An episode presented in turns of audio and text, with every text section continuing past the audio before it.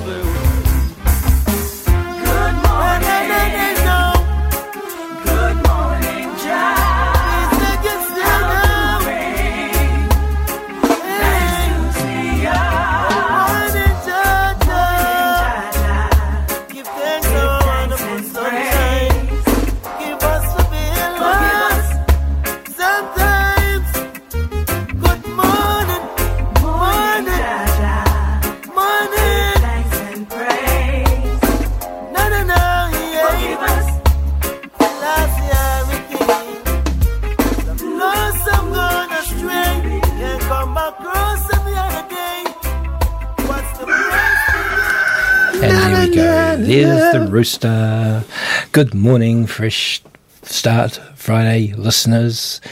Thanks for your company this morning, and uh, And yeah. good morning, Wednesday morning, listeners. yes, there, yes, well done, Carl. Just in advance. This is Carl, and And Grant, we're here till nine o'clock with uh, some tunes and some talkies. and today we feature the second show out of 53 about progressive rock. We're not going to. No, no, no. That No, no. that would need to be a, an actual, you know, paid show. Yes, but no, yes. yes, of course. I Carl. jest, I jest. I it's early in the morning, cruelly early, as we always say. and I'm feeling it this morning. Indeed. But the first Um, song will always spark me up. Will it now? Okay. After the weather, of course. Whether you Oh, like yeah. it or not. Weather. We do have weather. And um, hey, look, we're being brought to you by the GB Weekly, your fantastic newspaper for Golden Bay, the only one to look at. Well, there is only one. And uh, um, we've got. Uh, um, a couple of interviews later. Uh, I think Tim King, our mayor, is going to be calling in at some point. Um, busy as he is, and uh, we'll be having a chat to him. Um, I haven't even told him what we're going to be talking about yet, but that's okay. He'll he'll he'll he'll wing it. Yeah, you guys Got, always um, wing it. It's quite good. Yeah, yeah, and then we've got um, then we've got uh, um, Sherry Chubb from uh, is it Federated Farmers here in Golden Bay, one of the farmers anyway, because there's been some uh, fantastic um, uh, geochemical soil studies happening here in the bay, and we'll talk about that a little bit later. It's probably around eight thirty after she's out of the milking shed. But yes, the weather, of course. Here we go. Blenheim, good morning to you folks. Nice to have you with us, your company today. Uh, it's going to be partly cloudy today. One or two afternoon showers, light winds, and afternoon northerlies, uh, northeasterlies actually, uh, 24 degrees. And um, Saturday is going to be fine with light winds, Sunday fine with northwesterlies, and partly cloudy with light winds on Monday. So that's a, a quick and easy one for you. Um, and we move across to uh, Nelson. Good morning to you. Morning cloud today with early shower, then fine chance of afternoon or evening showers and southwesterlies 25 degrees. Saturday's fine, southwesterlies turning northerly for a time in the afternoon. Sunday is partly cloudy with westerlies, and Monday is a few showers with westerlies. And uh, Motueka is today morning cloud with early shower, then fine southwesterlies 26 degrees. And Saturday's fine, southwesterlies turning northerly for a time in the afternoon. Sunday's partly cloudy with light winds, and Monday is fine with southwesterlies. Looks pretty good for the rest of the week too, actually. Um, just for the top of the south here.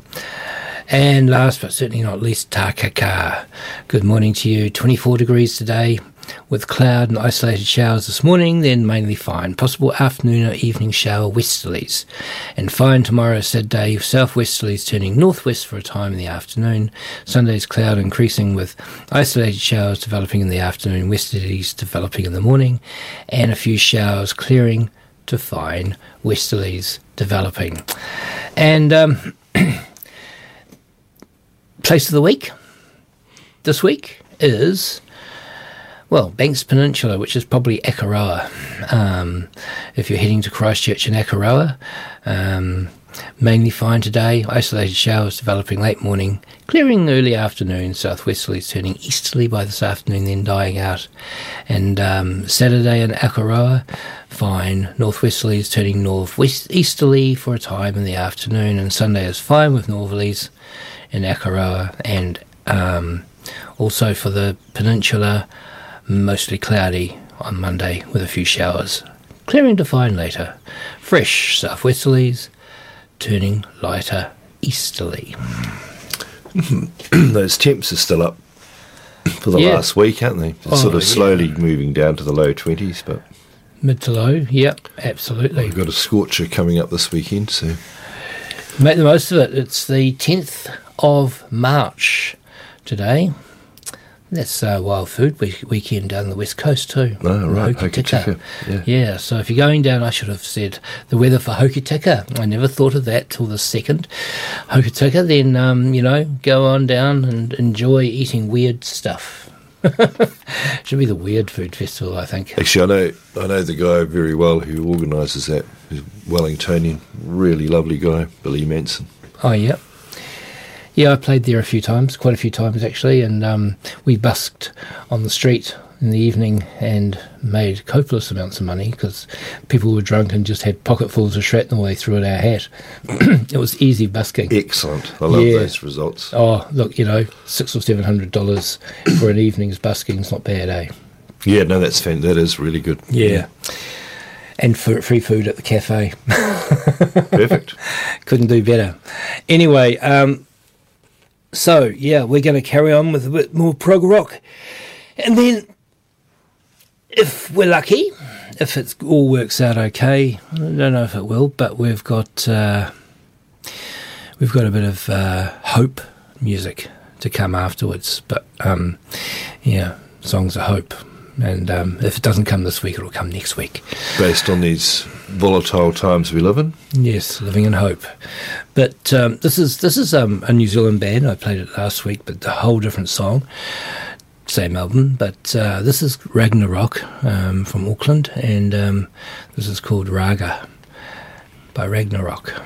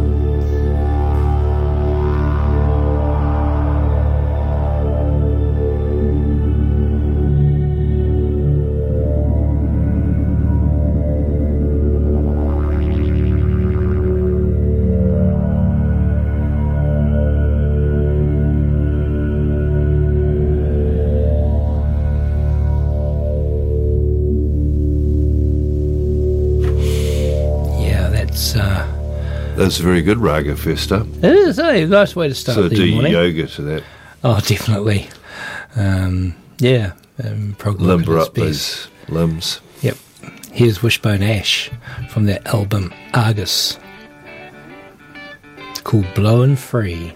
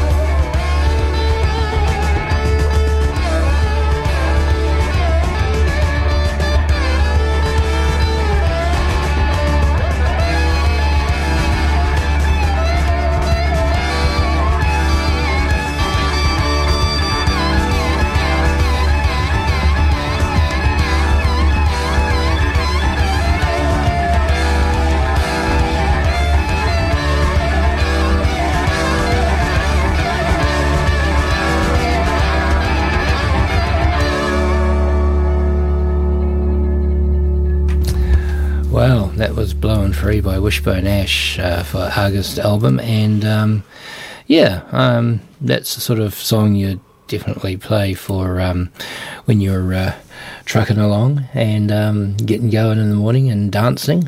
Yeah, yeah, it's a great track. Yeah, yeah. Yep. So, um, and uh, here's um, minor turbulence. There's sort of a theme there, isn't there? Blowing free and minor turbulence. I wonder if you can Yes. guess what it is. Anyway, this is Tangerine Dream. Um, and um, yeah, minor turbulence. You're listening to Fresh Start Friday with Grant and Carl.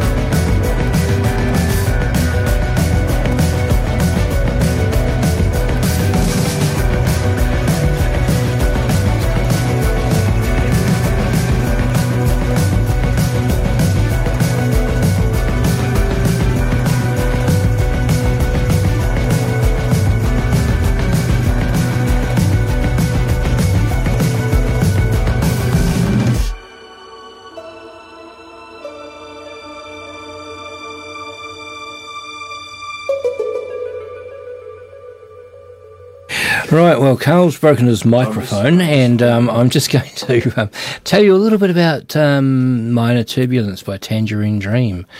It came out probably in the 2000s or thereabouts, uh, the music of Grand Theft Auto. It was used for, and um, and that was the uh, it was a video game, and um, oh, okay, we'll give you some. Yeah, I can. I'll fix it after this. So after um, this message. tell tell us about Tangerine Dream. You've been looking in the Yeah, very. Encyclopedia of Rock. we- we have this great book NME. of grants here, the Illustrated New Musical Express Encyclopedia of Rock, which you sort of don't want to touch because it's falling apart. but um, Tangerine Dream, I had no idea there were. I used I liked them quite a lot when I was younger, but they're a German band, and they had. Hmm. But don't um, hold that against them. No, no, uh, I, I just simply didn't know they were European. No, I know. But they, uh, the three original members, all one played guitar and synthesizers, one keyboards and synthesizers, one drum and synthesizers.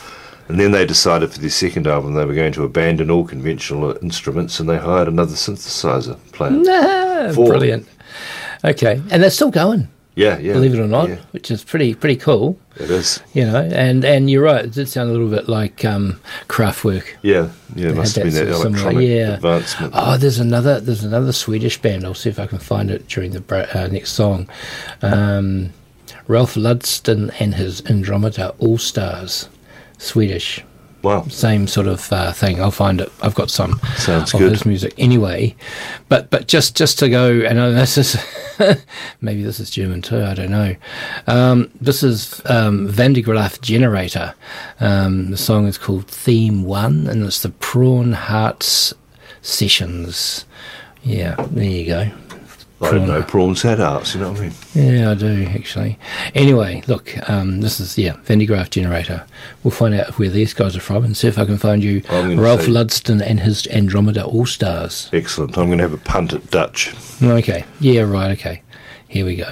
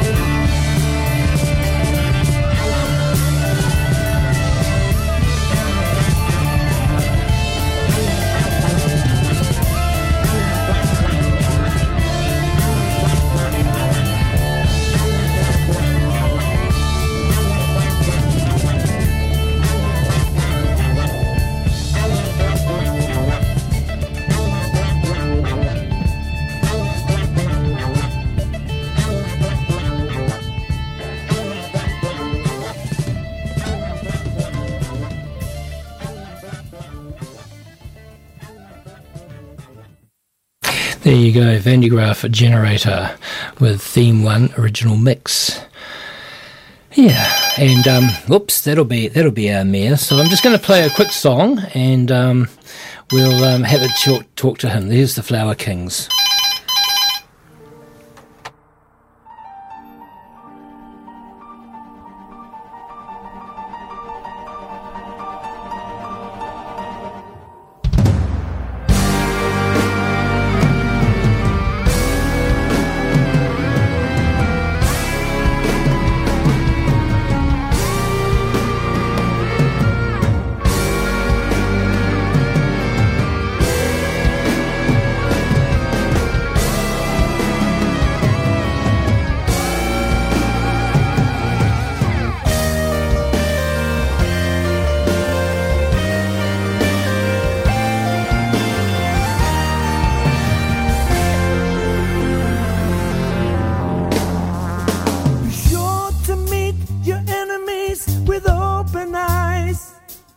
When you answer drums of war with a lullaby.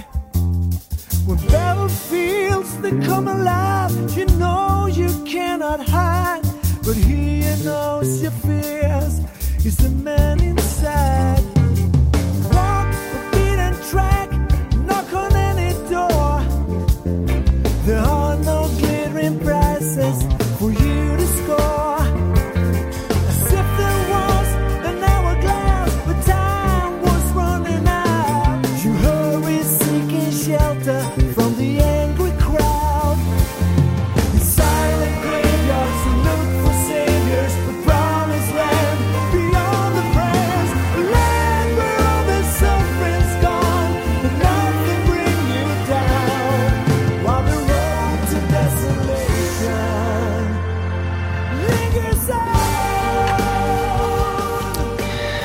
Go, Desolation Road by the Flower Kings.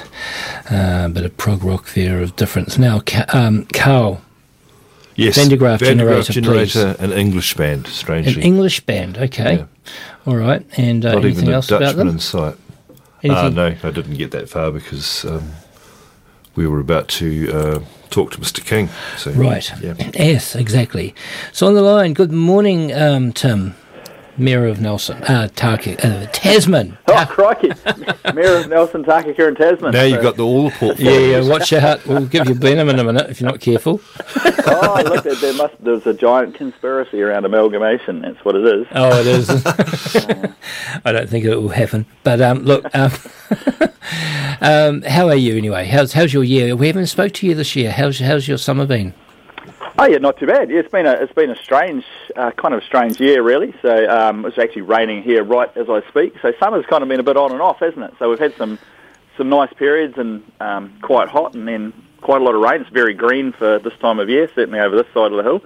Um, and then obviously in other parts of the country, that's that's turned into a much more destructive kind of weather pattern. So, as we've seen with the recent cyclones uh, up north, which fortunately as a region we were spared this time. So, Yes, we were for a change, which is good. Um, but you know, um, our council has um, looked at the other regions up there. We've adopted another region um, uh, over this, haven't we? yeah, so Far North District Council. Um, So, local government New Zealand actually put together the Adopt a Council program, which I think is actually quite, you know, quite a um, a good approach. So, we're just encouraging people if you are looking to donate support.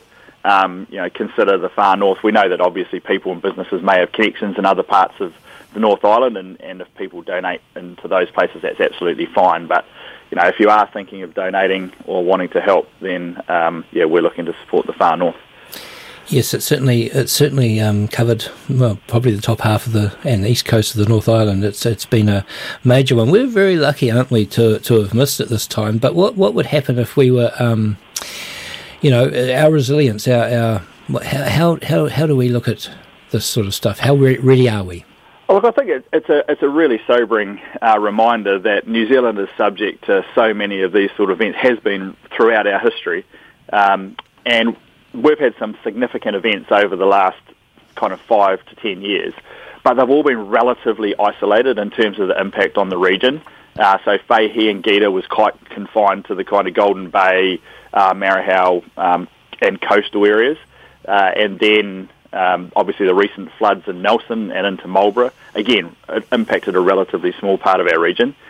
Uh, I guess what this is a reminder of is that if we had one of these cyclone events or similar weather events that impacts right across our region, as it did in many of the regions in the North Island, the scale of the destruction and the damage and the challenges are just, you know, um, considerably greater. Um, and it's not something that hasn't happened before in our region, and it's almost certainly something that will happen again at some point. Uh, so it's a reminder, I guess, to everyone individually to have a plan, uh, to think about your own location, where you live, what the sort of impacts might be on you. Uh, one of the very early lessons that seems to have come out of this is, um, it's not a new lesson, is make decisions early. So if you are concerned about where you live, the potential impacts of something like a flood event, rainfall, cyclone, like leave early. I listened to someone interviewed the other day, and they said, "Oh, you know, it wouldn't have made any difference to the damage to our property, but we wouldn't have spent six hours sitting on our roof with our three kids wondering whether we were actually going to make it out of this at all. Right, Um, if we decided to go and stay with our grandparents and you know somewhere else." Uh, for, you know, for 24 hours. So it's, I think, those sort of things Yep. um, on a personal level, uh, and and knowing the history of where you live. One of the other things is a lot of these places that have flooded have flooded historically, in, so- in some cases very significantly. Esk Valley probably being the, the poster child for historical flooding events. Um, and so understanding it is where you live, where you've moved to, talk to your neighbours, talk to people who've been there a long time, um, so that you're prepared yourself. And then the other thing is obviously the preparedness of civil defence, councils, um, infrastructure, which again is something out of this event. Uh, there's a whole review going into flood protection, you know, roads, resilience, the type of infrastructure we build, where we build it. Um, and, and I suspect we're in a similar position to everywhere else in the country. You know, we've got some pretty resilient infrastructure and, and lots that in this sort of event would never stand up to it and probably can never be designed to cater for an event this big. That's very true, especially Takaka Hill. Yeah. yeah. For, forestry slash has been sort of um, bantered about a lot, and I'm just wondering, you know, we, we are in, we, we do have the um, capacity to uh, make the regulations around um, uh, forestry. Yep. And um, do you think that's going to change now? Well, it'll be very interesting to see what comes out of the inquiry that the government's launched. I mean, obviously we've had um, uh, not as significant an impact, but certainly during Fehi and Gita, the issue of forestry slash, particularly on Separation Point granite in our region, so the area in the uh, kind of western Motueka and down through Marahau out Kaiteriteri in that area Yep. and the National Environmental Standard for Plantation Forestry does enable tighter regulation in some uh, circumstances, including in that area. So there's a lot of work going on, uh, and has been, and the forestry companies themselves that operate in those places have done a lot of work, particularly around Marahau, taken some areas out of um, plantation and put them into native plantings, etc., etc. Um, so there is quite a bit of work going on. I would hasten to add that it isn't just forestry slash. Um, that is certainly a component of the, the issues. But in these sort of events, as in cyclones Fehi and Gita, pretty much every type of land use ended up sliding off the hill. Yeah. And, and often that involves standing vegetation, which by the time it travels down a hill, through a river and out to the coast, gets smashed up, bashed up, and turns into a similar thing to slash.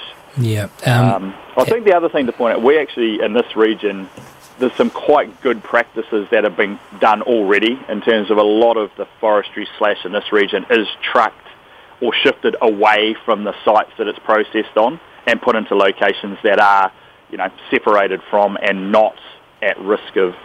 Um, so I think to some extent we're ahead of the game than perhaps some other parts of the country, but there's always improvements that can be made. So I guess we'll wait and see what comes out of the inquiry. Yeah, I think part of the inquiry will be about water, of course, and um, Three Waters comes to mind because we've got, um, I mean, you know, you've got beaches in Auckland you couldn't swim in after their flooding event. Um, none of the beaches because of toxins and um, all the water that comes down and and and and, and mixing with contaminants such as sewage and etc.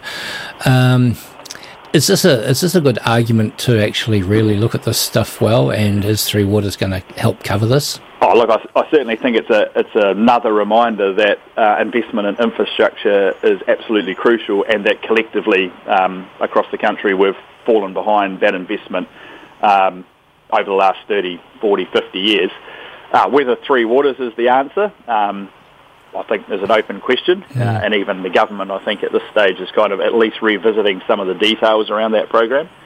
Uh, but certainly something needs to be done differently in order to ensure that those investments in infrastructure are kept up. Uh, I, I think the key thing that you touched on is that although this all started off about water, the the biggest challenges are actually wastewater and stormwater, and the combination and management of the two together. Um, so a lot of the most significant costs will come in those areas as opposed to um, the supply of um, fresh, potable, good quality drinking water. Yep. So, yeah, ab- absolutely, we need to do something differently. Um, I think Three Waters has some good um, components to it.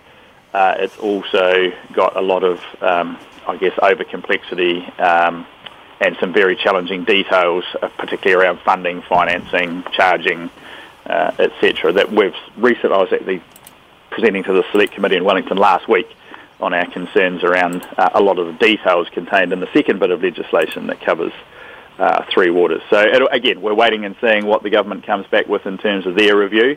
We obviously have seen the, um, the opposition's proposal, which I think probably goes a bit the other way, far too simplistic, and probably doesn't address some of the core issues around funding and affordability. Um, and somewhere, not entirely surprisingly, somewhere between the two pr- approaches is probably where we need to land to get Right. the best outcomes with Yep. the least complexity and the maximum amount of local input and influence in the system. Yeah, absolutely. Look, um, I'm I'm part of uh, trust, and um, we've got this idea in, within the trust. It's only a small aspect of it. It's called purpose owned purpose owned companies. I don't know if you've heard of this this term. I, I haven't heard of it, Grant. Okay. So, in order to enable the model, um, it's basically philosophically purpose owned companies sit between for profit and not for profit. And they enable the funders slash owners to receive a tidy return for the business efforts. Um, this is decided when the company is set up, but above the money generated from the business goes back to to the support of the purpose, and um, you know, so so it's it's putting money back. So you um, you might cap it at hundred million bucks as a as a as a profit for a water company or the water, and then the money goes the, anything over that goes back. So it's not as shareholder driven, and maybe something like this needs to happen to to make it for for, for companies like water and electricity and that sort of thing. Maybe that's a a, a, a model that could be um, looked into. Yeah, but I think the, the, issue with Three Waters is, well, not so much whether they'll make a profit because they're going to be effectively still publicly owned, in inverted commas. Yeah, Um, French. so, so um, and they'll obviously need to make a surplus insofar as more than they um, than sure. they spend. That's fine. But they won't be profit making in a sense. And I guess you could argue that there is a very strong purpose, i.e., the provision of water, clean water, wastewater, and at an affordable price to New Zealanders. So, um, but I think the concept, and it's, I think there's something similar. I actually listened to a presentation at a conference a few years ago from a, a water business, a bottled water company in Australia, who, you know, it's run as a business, but all of their profit, in inverted commas, goes back to, um, uh, I, I guess, community good or community um, benefits as Yeah. opposed to into shareholders' pockets as um, as returns. So, yeah, I think I think there's a there's a lot of concepts that can work in this space, and um, that may be may well be one of them. Yeah, I mean, it was just a th- I just threw that in randomly.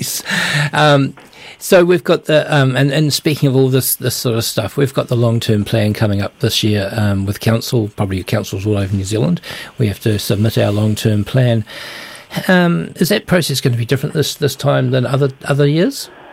Um, different in the sense, so- so similar in the sense that it has to follow the same statutory, you know, process Yeah. that it always has. It's going to be fundamentally different from a couple of perspectives. The biggest single one is we are required to produce a long-term plan that doesn't contain three waters assets.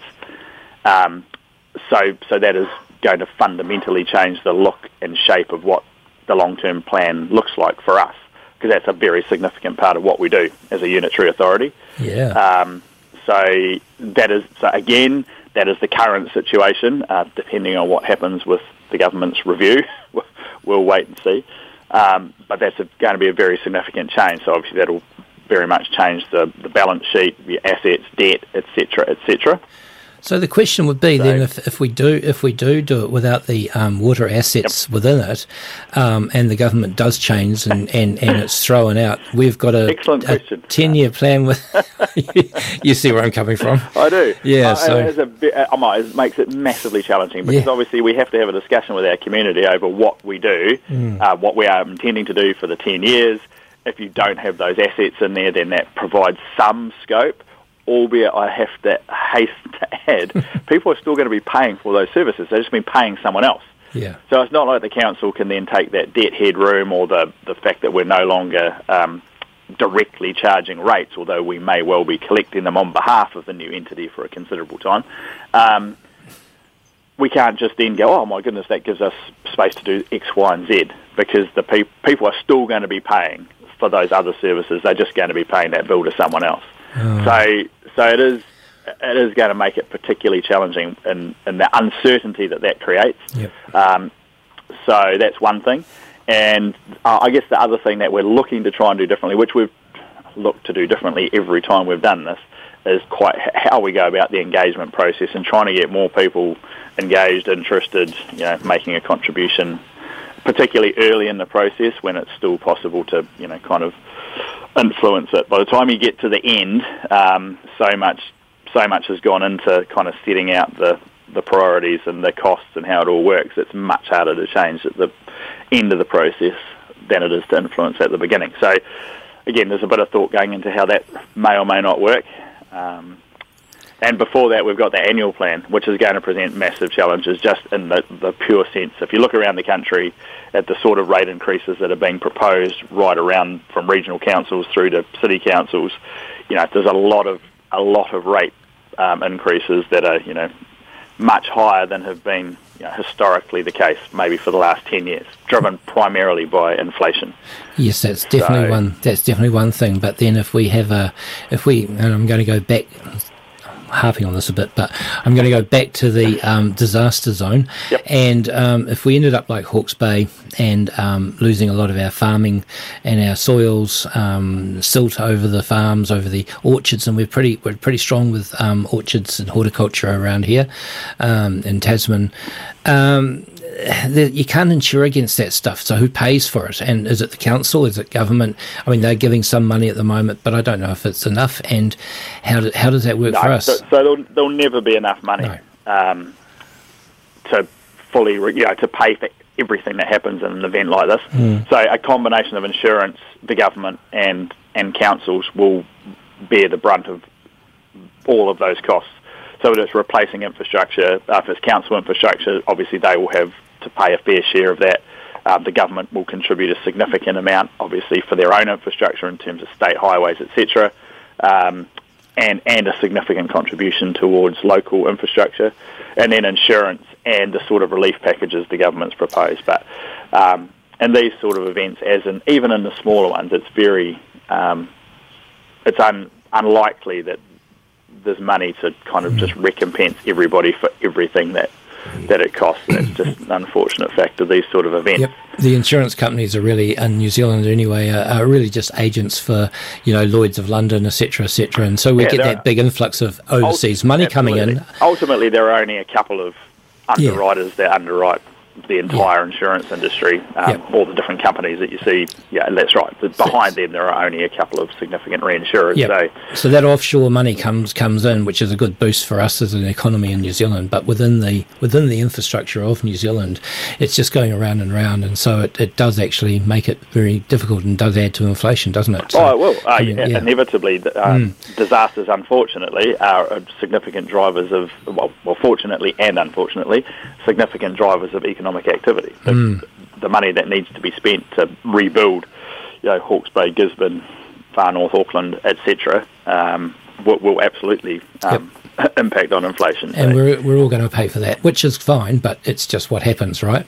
yeah, um, unfortunately, it is. yeah. And if you look around the world, inflation has been stubbornly high now um, and not coming down as perhaps fast as perhaps people had anticipated it doing. Um, and I suspect New Zealand's going to end up in that same position. So this is a, an issue we're going to face for probably, well, certainly for the next couple of years. I. Yeah. So, Well, interestingly enough, Tim, um, you may or may not know I've got this gallery in Takaka selling art, and I haven't noticed um, a drop in sales this year, which is, in fact, of it's higher than usual, higher than average. So um, I think either people are investing in art or, or they're just putting their head in the sand and buying it anyway.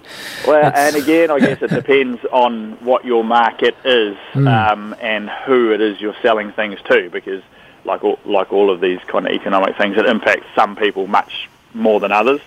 Uh, and I suspect a lot of people buying art at your gallery are, you know, perhaps somewhat insulated from the direct impacts of inflation. That must- Um, yeah. And it tends to really hammer those lower income, lower to medium incomes.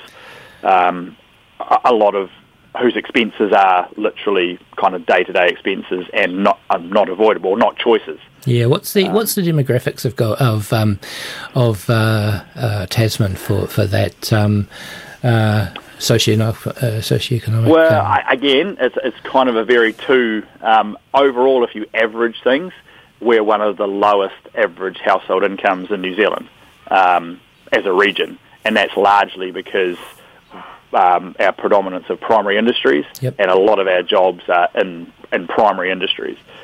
That said, um, we also have a fairly significant um, number of, of reasonably well-off people as well. So it is quite an interesting mix.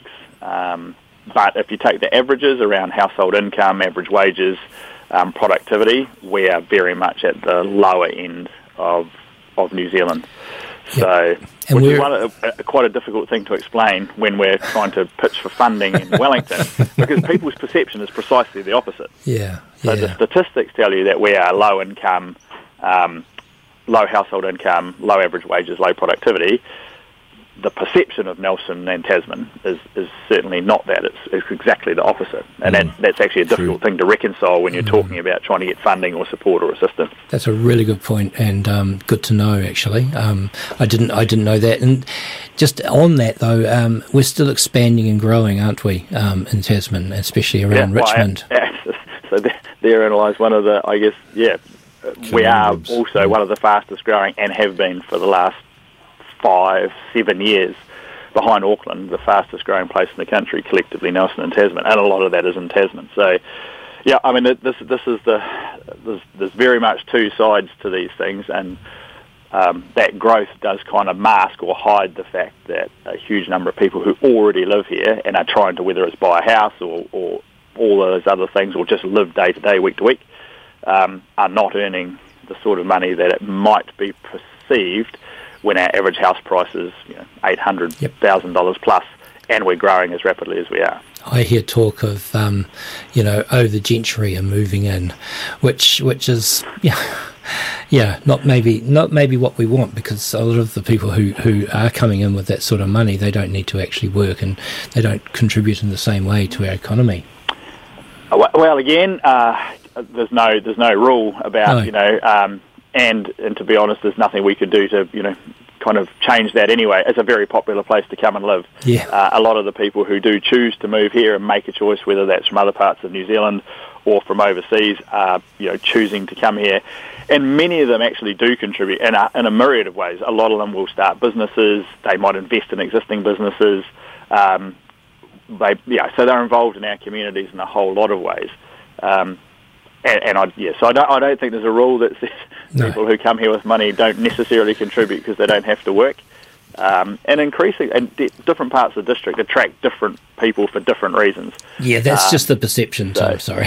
yeah, yeah, no, yeah. I think I think you're right. I think the perception may well be that. I think the reality is we're actually pretty fortunate to be able to attract, um, you know, a range of people to to here. And as we all know, there's still a massive shortage of people to do all the things we need done. So I, I have barely talked to any industry in the region who isn't desperately looking for workers right across the board. And that's not just you know apple pickers and uh, forestry workers, or it, you know, it's right through construction, um, and, and even to places like um, Cawthron or cor- more corporate um, roles and jobs.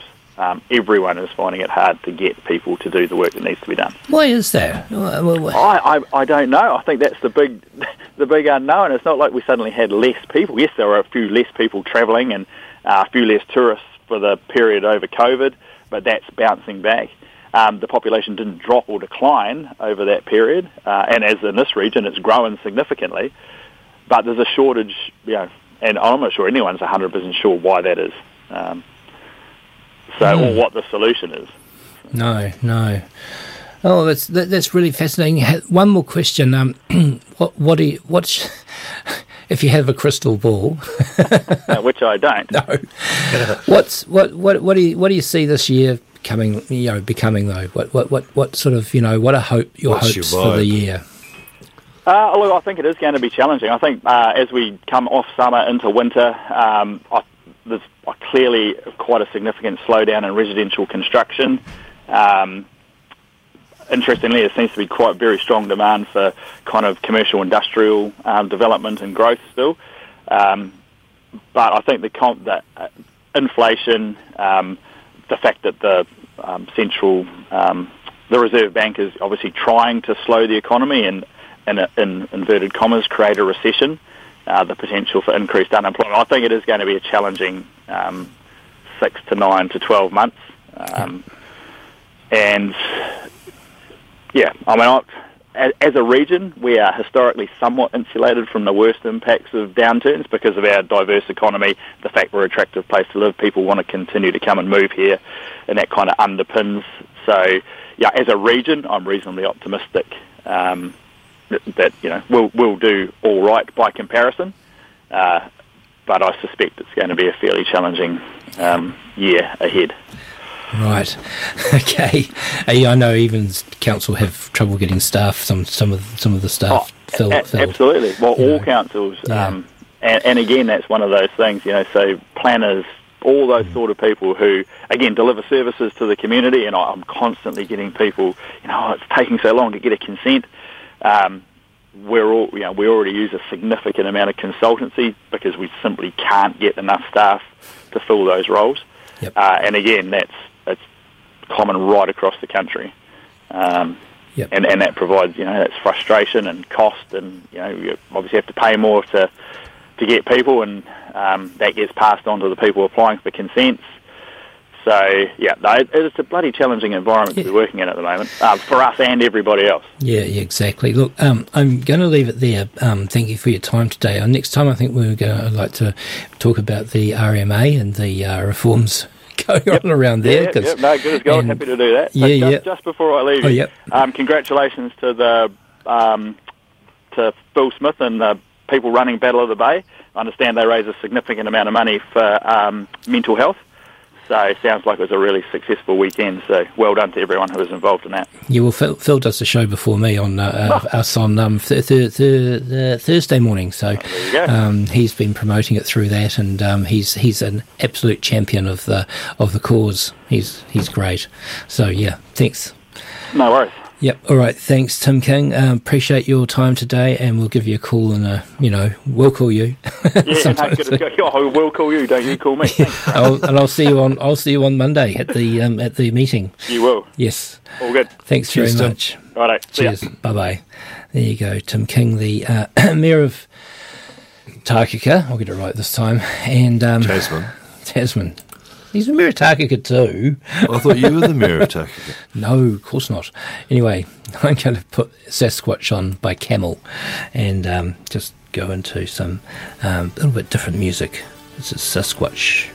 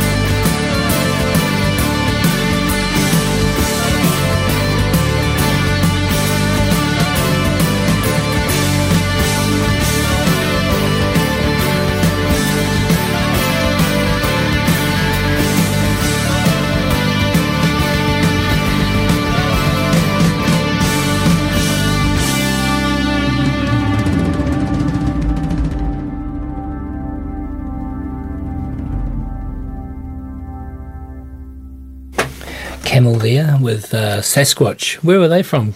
They're an English English band. Okay, another English band. Another English band. Yes. Right. Uh, uh, it says R and B experts who turned to prog rock when the prog rock movement gained some momentum.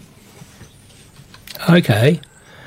Okay. As I suppose a lot of uh, yeah, well, as we were discussing last week, um, you know, a lot, a lot of the prog rock, prog rock musicians started off as classical musicians as kids and stuff because they you know, they were just the experts in the field, really. So Right. Okay. Okay. Hey, I'm going to play this um, this uh, King Crimson track now. It's um, it's off the uh, Discipline album, I think. Um, Thela Hun Ginjeet, but he, he, he- um, they sing it better. They they say it better um, than us. Anyway, um, this is. Um, 2011, um, we've got Levin, Mastelotto, and Belew. Um, and it's a really interesting um, uh, track. They've actually got two two drummers on percussion and two um, bass players. bass players, one five string and one four string. So yeah, a little bit unusual. Um, this is this is kind of uh, Oh, I see they've changed the name from King Crimson to the Crimson ProjeKCt yes, with a KC in the middle. Yeah. Cunning. I know. Um, but here we go. This is, um, yeah, this is the a, a great lineup of them. Anyway, this is live.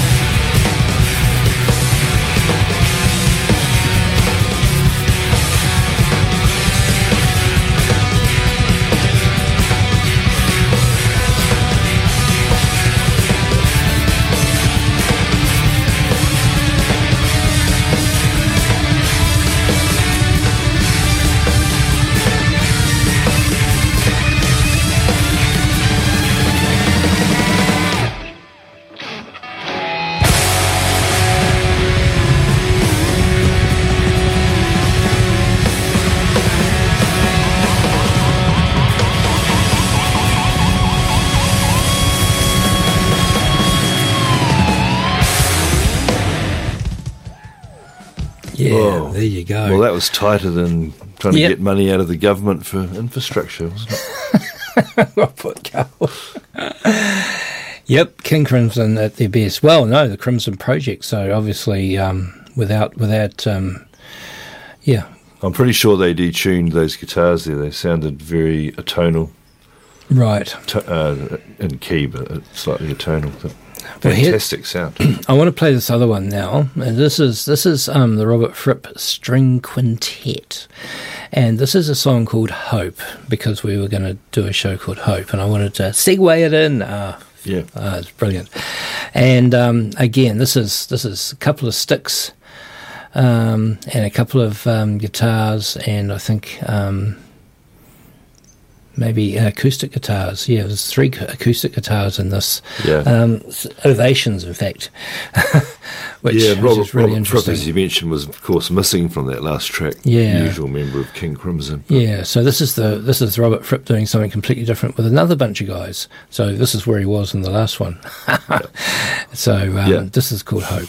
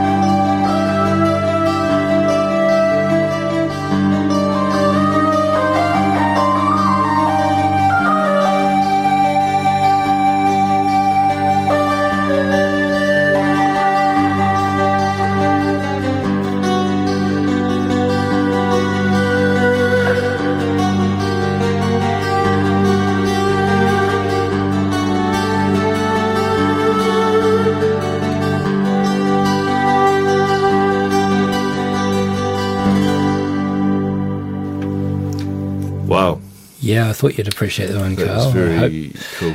Three track, three tracks inside one. Yeah, All yeah, exactly. Yeah.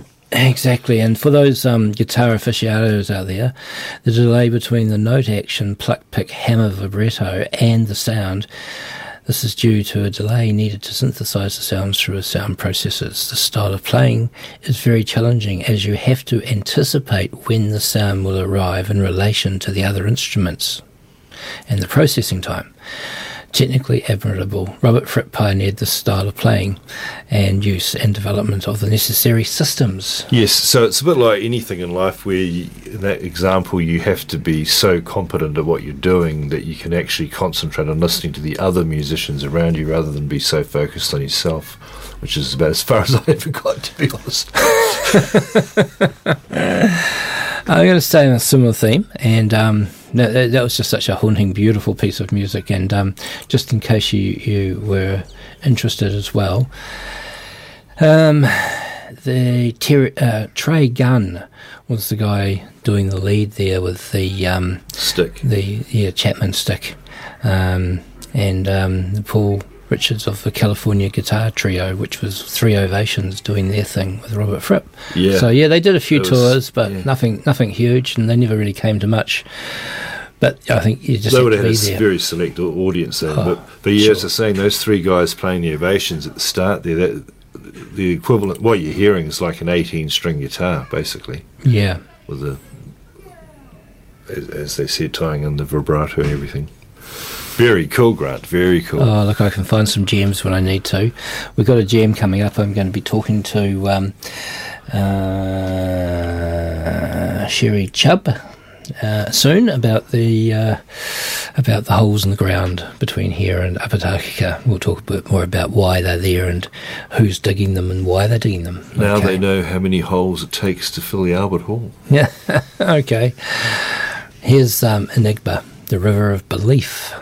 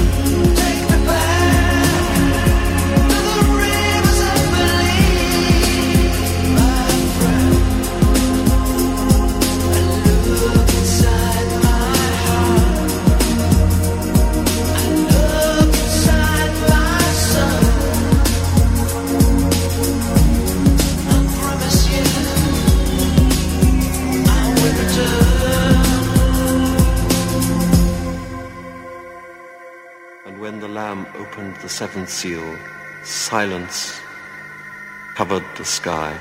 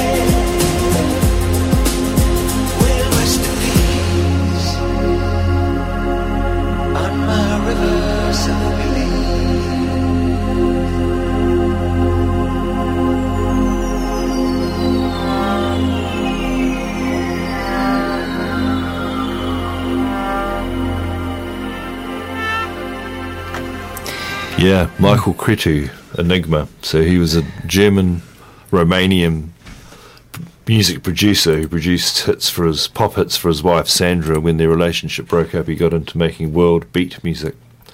Oh, really? Interesting, interesting guy.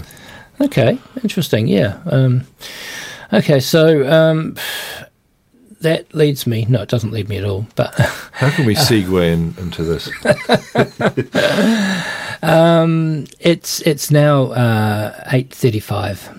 25 minutes to 9 on Fresh Start Friday with Carl. And Grant. And um, on the line this morning, um, we have um, uh, Sherry Chubb, who has um, joined us to talk to us a little bit about what's been going on, why these holes are being popping up all over the um, uh, valley in Takaka, um, metre deep holes, and there's over a hundred of them. These soil pits excavated in the Takaka Valley paddocks last month, and it's a hydro hydrogeological study aiming to quantify the risk of nutrient loss from farmland and thus inform decisions around fertiliser regimes, stock densities, and grazing patterns. And um, yeah, welcome to the show, Sherry. Good, good morning. Thank you. Good to um, be here. Can Yeah. I just quickly say, there's not hundreds of holes round the bay. If people are driving around looking to see where all these hundreds of holes are, they're just Yeah. they're, they're dug, and the scientist ha- has been in the hole having a look at them, and then they're filled back in again. I can't believe how quickly you cannot tell where those um, spots were. Wow. Yeah, so they're, they're been and gone. It's a bit of an enigma. Maybe your music was a good Ah. lead in because it's funny. That's where That's the, the segue. Well yeah. done, Sherry. Thank you. Um, so, so um, who, how, how did this come about? Do you know? Oh, I don't know. Um, so it's a really neat collaboration, as you'll know, where um, the Takaka Valley is uh, at the moment going through a court process trying to decide whether a water conservation order should be on Pupu Springs, Te Waikoropupū Springs, forgive me. Um, and as that through that process, um, dairy farmers have realised that actually we need to be proactive in understanding what our contribution to nutrient loss is. Um, and we supported the, the dairy farmers. We're all Fonterra suppliers, and Fonterra have a sustainability team, an environmental team that um, are working um, towards, uh, you know, with our farm environment plans. It, it was just one of those fortuitous things. The right people had the right conversations going. Actually, we're doing something really interesting in Southland where they've had some water quality issues. I wonder whether that would fit with what you guys are going through in Takaka. Um, and some diverse conversations and a little bit of, oh, actually, we think this is a really good um, thing to support. So Fonterra have um, worked with um, the scientists and the, um, the team that does this work previously. Um, and so it's a collaboration between Fonterra, the scientists, and the farmers. Um, it- it- pretty much like a pilot scheme. Um, it's still this technology's um, still finding its way a little bit. So, um, and are finding their way a little bit in these, um, you know, and, and exploring some of the uh, the ways that they can put resources towards helping farmers understand what their risks are. So um, we were we were more than happy to say we'll be a test case. We're, we're happy to work alongside and um, and see what we can find out. And it's it's really interesting stuff. Yeah, well, it's a, it's a per, you're a perfect test case because of the um, conservation order. I suppose that's that's probably the, the biggest one. And um, who's who's paying for it, by the way? Is it Fonterra? Fonterra are subsidising it. Yes, yeah. yeah. And and and and do you think and and um, wh- what are the results? Have have we got any idea what they're likely to be, or Uh, no. Um, initial feed. So if I, do you want me to? I'll just give you a quick talk through the Yeah. process so that you can understand where we're at in, in, in the process. Is that the team have been in the bay? Well, they've left now, but they were here for about a month. They have a um, a resistivity meter, which basically just picks up the radioactive, the microscopic radioactive um, signals that the the rock and the soil um, release, and different components release different amounts of um, tiny little um, radioactive signals. And so it's really interpreting the signal. So what they've done is they strap this fancy machine to a quad bike and they drive grids over all the paddocks, get, taking massive amounts of data in.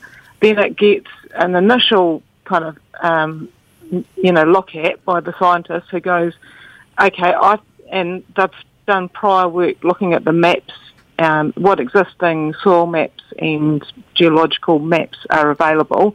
Um, so they have a, you know, they start, they're not starting from, you know, from from a stop position. They've got a reasonable idea what they're looking for.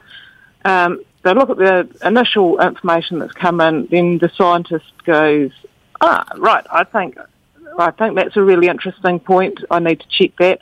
I'm a bit, and you know, that this isn't making sense to me. This point here, and he'll go through and he'll on each farm, you know, highlight two or three or four spots where he goes. I actually just really need to have a look and and just make sure that what I think I'm seeing is what I'm actually seeing, or to resolve, you know, um, a conflict if he's going, oh, you know, it could be this or it could be that. wow, So- okay, So that's how he comes by picking the spots. So they've done that process, dug the holes. Now what he has to do is take all his information away, um, and he's got a, um, a a tech guru that's really good with data. They will run because there's huge amounts of information, so they run it um, through their programs, um, and and ultimately what they will come up with is a is a really graphic, um, easy to interpret map for farmers to, you know, nicely colour coded, and you can um, see quite clearly what um, what the differences on your farm are. But the next step is that he he brings his, he will form a um, um, a, a bit of a rough idea on what he thinks your farm looks like. Bring that back and just talk through it with farmers because we know that over time. Um, we have a, you know, when you're on the land for a long time, you, you, you know the way that your, your ground behaves. um, which are the soggy corners, which are the, the ones that drain really freely, or um, or where old earthworks might have happened in the past, or where different management practices. I don't know if you remember way back in the old days when the dairy factory um, made the butter and we had a lot of whey as a surplus waste product and Yep. it, was sh- it was spread out on farmland. So, like on our farm, for instance, we know there are some paddocks that had whey and some paddocks that didn't. So, um, I'm not sure that there will be any. You know, I, I would wouldn't think that there would be any. Um, Residue. um, yeah, the, the, you'd be able to see that now, but but those are just examples of you know of farmer knowledge that kind of because it's just really gaining knowledge, and so um, then they'll take that information and um, go right. I think yes, that confirms what we are seeing, or okay, that yeah, um, whatever. So they can tweak the um, the maps, and then we should end up with a really neat um, tool to be able to help us um, with our um, farming decisions to, to do farming better. So, so a few questions. Um, did every farmer in the valley um, partake in this? So this was most of the dairy farms in the recharge area, and um, uh, the the line for where the recharge area is is yet to be defined by the courts, but roughly the top end of the um, Kotinga, the top end of Hamama, or mo- actually most of Hamama, and um, partway down East Takaka Road up towards Upper Takaka. So there's, there's a rough um, and wiggly line that goes across the valley where there's a capping layer of um, rock that means that water is impervious to get down to the aquifer um, on the seaward side of that line. And so that's why it, the recharge area is just considered to be the um, the top end of the valley. Right. Okay, I got it. Uh, and do you think this would um, this is a one-off? Yes, yeah. Okay. But but we're we're in the process. I don't know what we we're not sure what um, what might um, come from this. You know, like if, if if the information comes back and says, okay, so this is you know this is a curious finding we've got, or you know th- these are some really interesting points because I know what they've done. Uh, um, listening to what the guys have said have happened in Southland, there's been it's um, the knowledge then kind of informs sometimes the next steps. So he said that there's been places where they've gone, okay, this looks like a really ideal spot for a wetland, for example, because that you know that was um, an issue that they had um, in Southland. The you know the, every catchment has slightly different you know um, things that they're working on. It might be that you know that there are, are things that are identified that you go actually that's really interesting. We need to investigate how we work through, um, you know, whatever the findings might be, and whether that's farmer by farmer or catchment wide um, stuff. We're not sure at the moment. We're just um, gratefully accepting some really good, um, interesting science to help us um, understand, yeah, what Yep. what I, we're doing. I believe there's a huge variety of soils up the valley, and I wasn't. I was surprised at that because I always thought it was just nice, thick, rich, loamy soil, and um, yet you know, there's. perhaps- I know out my way in Puramahoi we have Pakahi. Um, Yep. I imagine there's a bit of Pakahi up that way too, up Absolutely, Way. there is. Yes, Yep. yep. Yep. So, so it's a huge variety of stuff, and oxygen comes into it as well. Um, how much oxygen is around for, for leaching of, of nitrates? Yes, the whole nitrification, the the nitrogen like nitrogen's one of those elements that um, is very water soluble. So, as a proxy for understanding nitrogen, the the risk of leaching your nitrogen is understanding the water pathways um, through over your farm and through your soils. So, um, that the oxygen um, and you'll forgive me, but that's to do with the. I'm just trying to think. It, it's to do with the nitrification or denitrification process, and I'm Yeah, how much oxygen there is and um, yeah. has an effect on the bacterial um, denitrification, right? Are you reading directly from the article? Oh, just, uh, just there's a few words here that I can ha- help you with. Yeah, um, yeah. So I thought that was actually interesting. Um, in Oh, wet soils, the oxygen uh, oxygen penetration reduces by ten thousand fold. It says here. So um, you know, I thought that was interesting. Are you there? Yeah, I am. Oh, yeah. right. Um, I- yeah. I, I Yeah. think that was a question. No, no, sorry. Um, so it's going to be a three-dimensional topographical map w- created by this, um, Yeah. and I think that's really exciting. And um, maybe uh, it's probably just as important to do it up the Aorere Valley eventually, and other farms in in the region, even if they don't feed the aquifer. Yeah. So one of the things to remember is that with the where we're at with the water conservation order and the water quality, we are at the very most pristine end of like the water quality at Poo Springs far exceeds um, anything. And it, like it's, it's off the chart good. Yep. And so one of the things that the country's struggling with a little bit in, in the bigger water quality issue um, thing is space is uh, there is a lack of resources to do everything to the extreme degree. So I think that's one of the challenges that the country's got going forward is going right. Do we need every catchment to be at the same level? Not necessarily. Do we, you know, what resources have we got? How do we identify which catchments and which areas really need um, more focus than others? And so, yes, it would yeah, ideally, and uh, you would think that everybody having access to that information would be really good, and we might get there in in the long term. But I'm not sure, you know, being for buck, whether um, aspiring to everybody having um, that, you know, because it is reasonably labour intensive and it's not a, a cheap process to do. So I don't know, as technology goes forward and there might be um,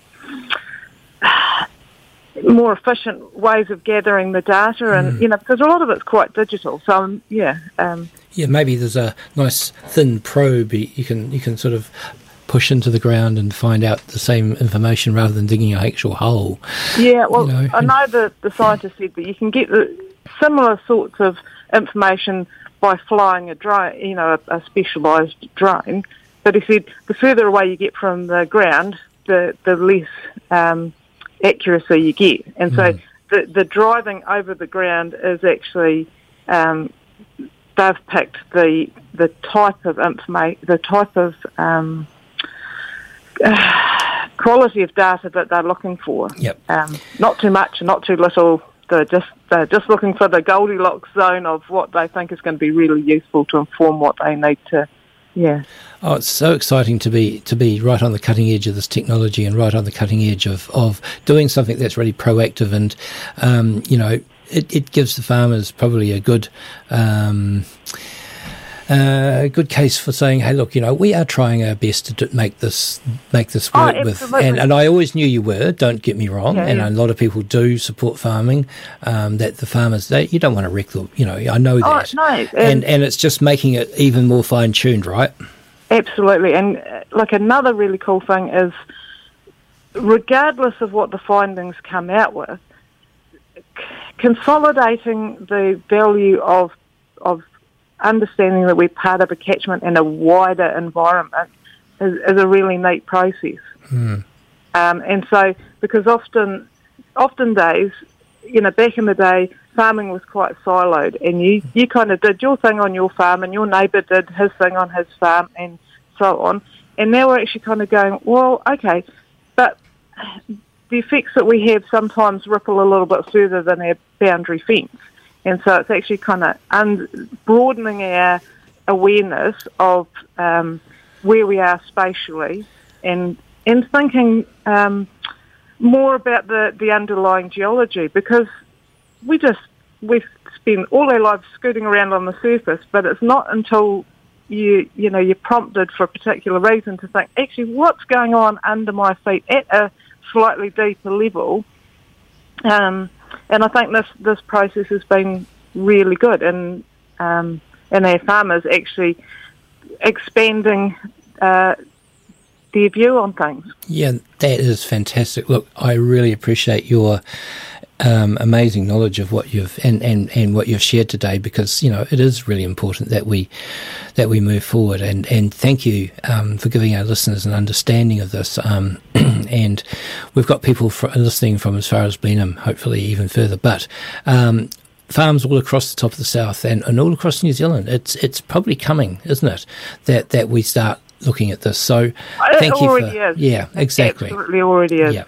So thank you for the pilot scheme and then for for doing your thing and um, f- for your time today. I appreciate you um, rushing off. You might need to go and have a shower now after milking, eh? yeah, great. have Thanks, some Grant. breakfast. Thank you very much, um, Jerry.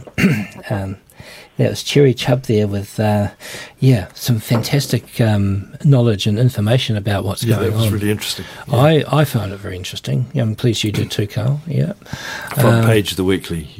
Fill yourselves in when you go to your letterbox. Yes. So um, here's the dream is always the same from uh, Tangerine Dream again. yeah. It's uh, eight minutes to eight. Nine. We're here until nine, so um, just be aware of that. One more song, maybe.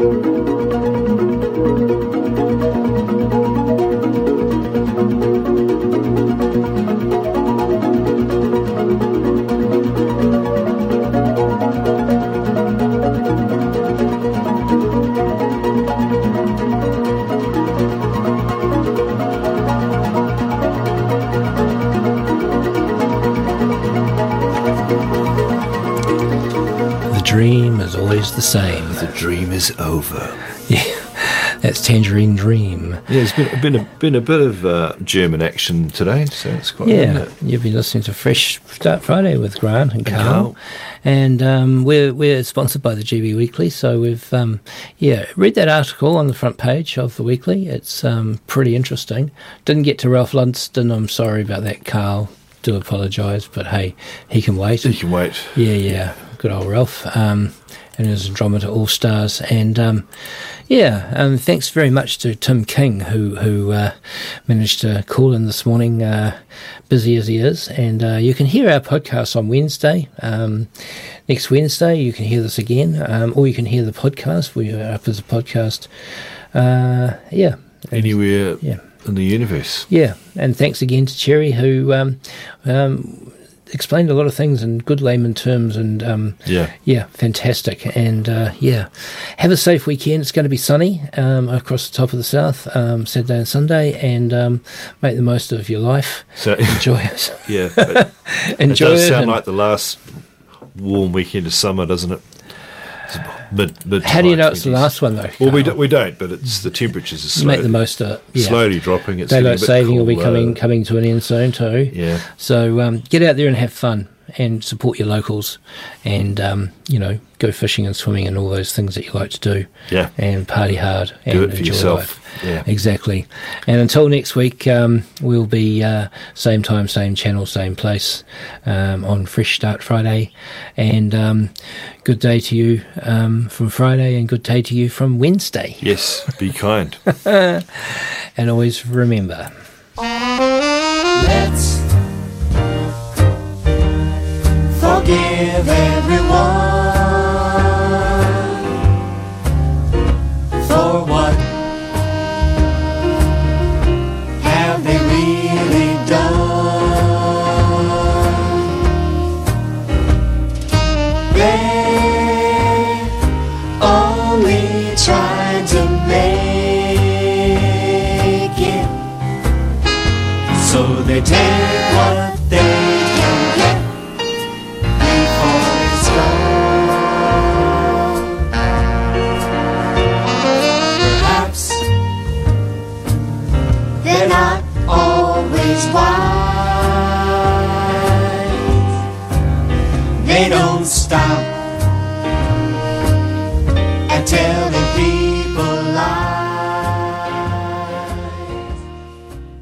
The podcast you just listened to was a live recording of a radio show, first broadcast on Fresh FM, the top of the South's community access media station, with support from New Zealand On Air.